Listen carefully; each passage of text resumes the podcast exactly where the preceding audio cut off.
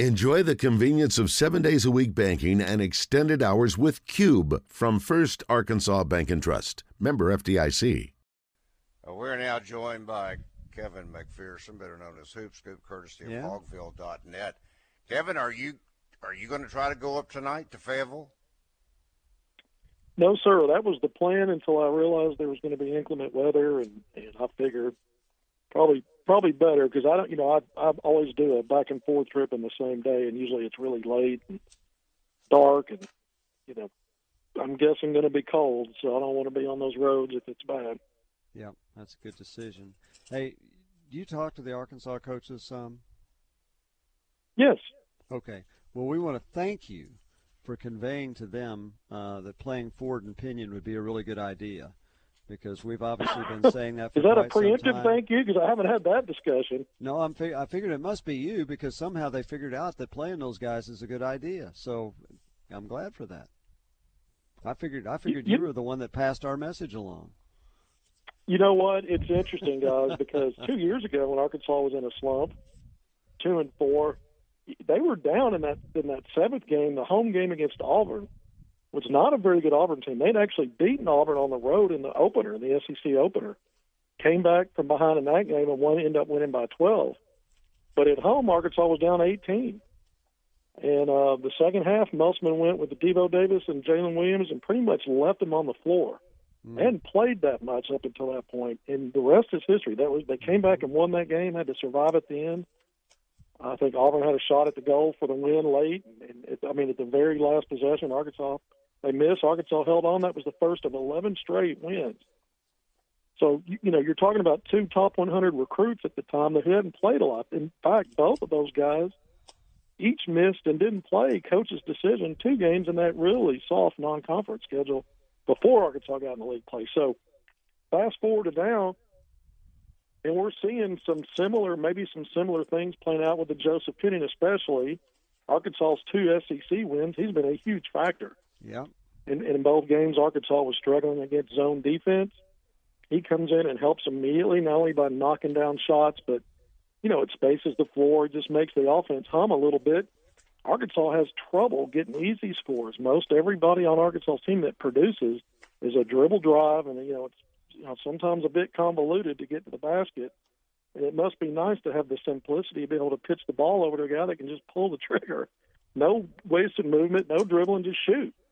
So that opens things up for your offense. You make a great point, Rick. I mean, if we go back, even looking at the Vanderbilt game where Arkansas just had a horrendous second half defensively, Pinion hit some big shots at the end of that game to cut that down to you know get the lead the de- deficit a little bit manageable. It was a double digit deficit, and he had a drive and, and, and an and one made the free throw. He had a corner three, and Arkansas was trying to get back to a place where it could maybe win that game. It didn't happen, but you know we think about the two wins, but even in that scenario, Pinion was good. Derrian Ford's been playing a little bit more lately, and he's helped Arkansas defensively. Arkansas starters and rotation guards have been in foul trouble in first halves, and he's come in and you know helped the team out. And you know we go back to you know him scoring a bucket and hitting his free throws in this last outing. I mean he you know he's uh, you know he's really helped Arkansas. So I, I you know I think both you know especially Pinion, but maybe even Derrian Ford. There may be some room for those guys to help the Hogs as they move forward because we know in previous two years it's been rotation tweaks. I just described one of them two years ago. Last year it was Devo going to six man and Trey Wade coming in the starting lineup. But what was happening simultaneously to those tweaks were guys like Jaylin Williams and, and Stanley and Moody scoring more and becoming more efficient in their games as the league play started. Even when Arkansas was still losing and lost those first three league games, those guys started to turn a corner a little bit. So maybe we're seeing some of that now with a couple of names you just mentioned. Do you see, in regards to tweaking uh, the continuation, uh, if you will, Kevin, of not only the starting lineup but the rotation, or do you do you feel like maybe we're seeing some things starting to settle in? As you mentioned, Joseph Pinion came in very early. Uh, in fact, Derrian Ford, I think, came in 1st uh, last week against Yep. Ole Miss. But so, are you seeing, or do you believe we're going to see more tweaks, or or is it just kind of uh, let's see how this rolls for a while? Well, they're starting to run out of options to tweak because I mean, to tweak things. You know, the the biggest difference this year from previous two years is that you've got not one but two all league level players who have just been out significantly. We know Brazile's not Trevon Brazile's not coming back. Nick Smith Jr. has played a handful of games. Who knows if, if and when we'll see him again?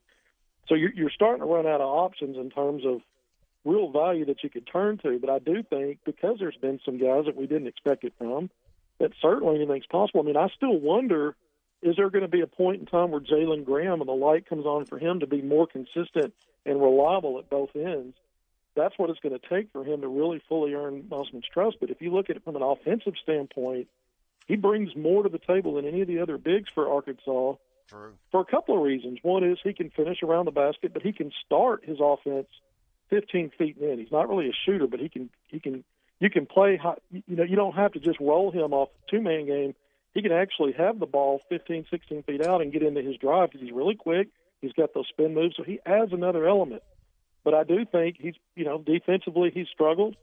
Uh, a, lot of the players have at times, but him probably more so. And I think there's just little things that he doesn't do that that accumulate in a game, and and then so that's been problematic. But he would be a guy I would look at that that maybe in concert with Pinion get more time or Derrian Ford. We know what Kamani Johnson brings. Uh, there will be times where he's more effective and more productive than other times. We've seen how that plays out. So there are some options there. Well, we are thankful you made the right decision staying home tonight. I'm sure I'll see you on the Zoom later on tonight. Thank you, Kevin. Thanks, Kevin. Kevin McPherson. They're known as Hoop Scoop, courtesy of Hawgville.net.